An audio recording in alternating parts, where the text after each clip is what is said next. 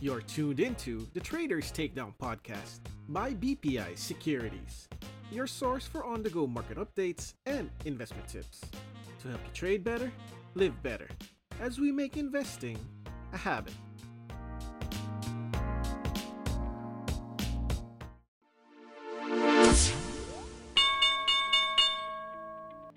Magandang araw BPI traders and we are back for another episode of The Overview brought to you by the Traders Takedown podcast.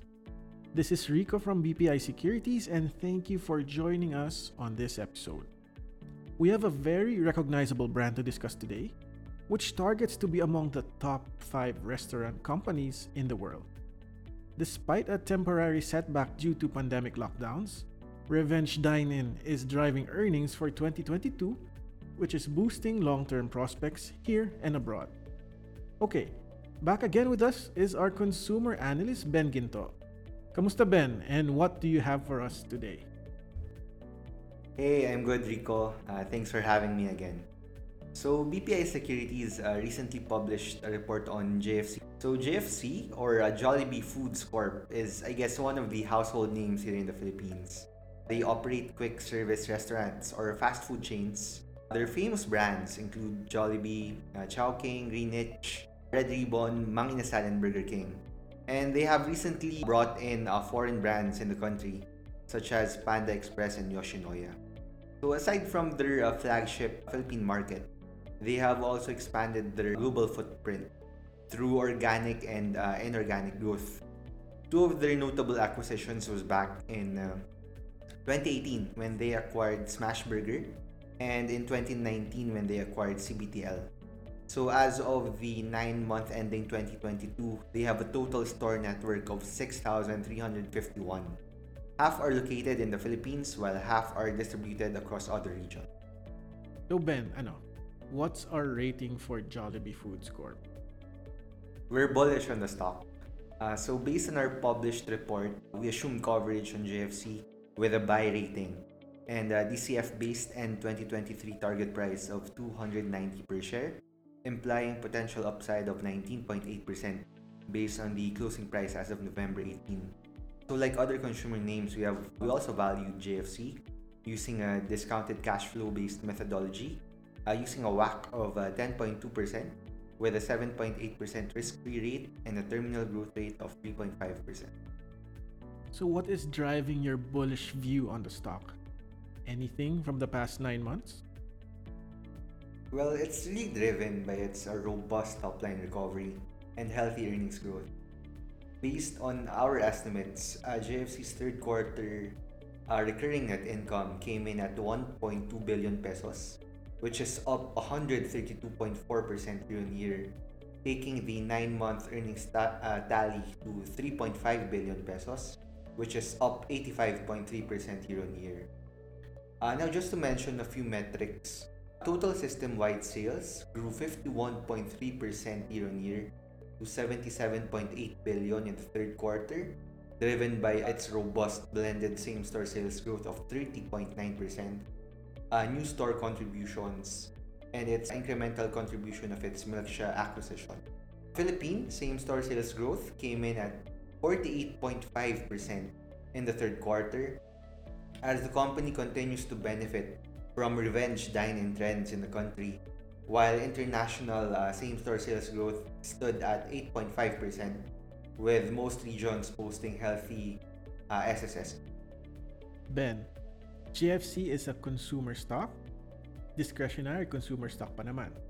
So paano siya during this inflationary environment? Affected by yung operations niya? Yeah, in terms of top line, I think no significant impact yet since JFC has been enjoying reopening effects. And in terms of margins, despite the elevated cost environment, JFC was still able to expand gross profit margins by 61 basis points year on year to 17.1% in the 9 month period, aided by uh, strategic pricing actions at both commissary and store levels, effective cost management in its supply chain, and third, its prudent procurement initiatives. And if you look at EBIT margins, it even expanded at a faster rate. It's up 185 uh, basis points year on year to 5.4%, uh, likely due to the better operating leverage and continuous cost-saving initiatives. Ben, ayaw ko naman ma-pressure ka or something since analyst ka, you get the info directly from the company. But do you have a crystal ball? Would you think that Jollibee can sustain this type of earnings growth next year? Well, based on their historical performance and the outlook moving forward, uh, we expect JFC to sustain this growth.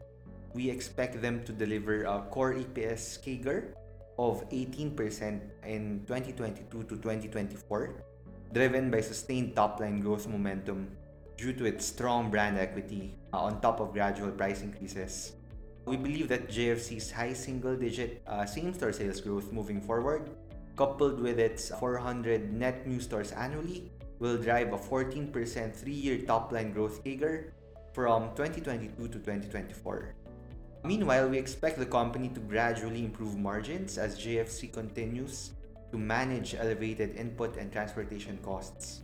A realization of economies of scale from a growing business, its sustained cost optimization initiatives, and a favorable sales mix as it rollouts uh, more international stores which enjoy higher margins should support our uh, forecasts in our view.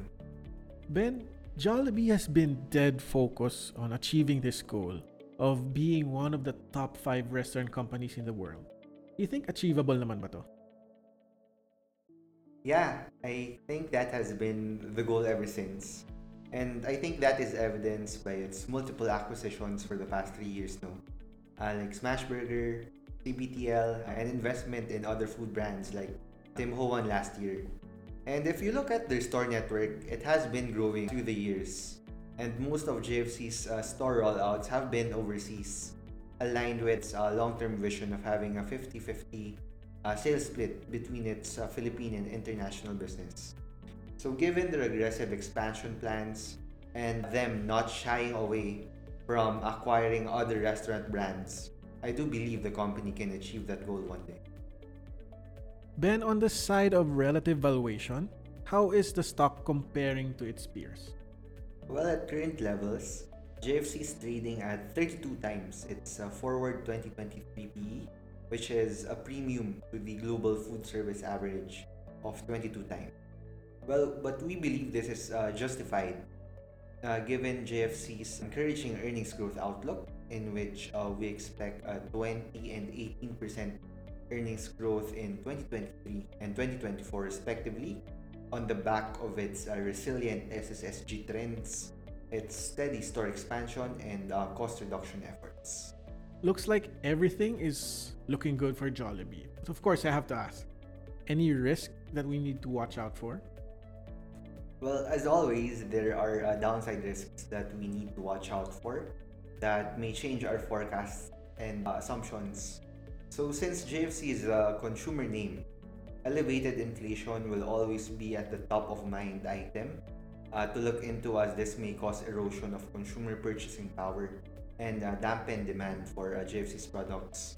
Second would be items that could affect uh, input costs. So any sharp rise in uh, raw material prices may lead to continued uh, margin contraction and also continued peso weakness could also prop up the cost of uh, importation. Other risks to watch out for would be execution bottlenecks for its planned store rollouts, stiffer competition across its key markets, supply chain bottlenecks, and of course, uh, post-merger integration risks in uh, relation to its uh, acquisitions. Maraming salamat Ben for your insights on Jollibee. Mukhang bida talaga ang saya sa 2022. So hope to have you again soon on your next company update. Uy, uh, anytime Rico. Uh, thank you for inviting me again. Always grateful to share our thoughts and insights on uh, Jollibee to investors. And I think magbabakasyon na kaming research team so I wanted to greet everyone an advanced um, Merry Christmas and Happy New Year. And uh, hopefully, mas bumida ang saya sa 2023.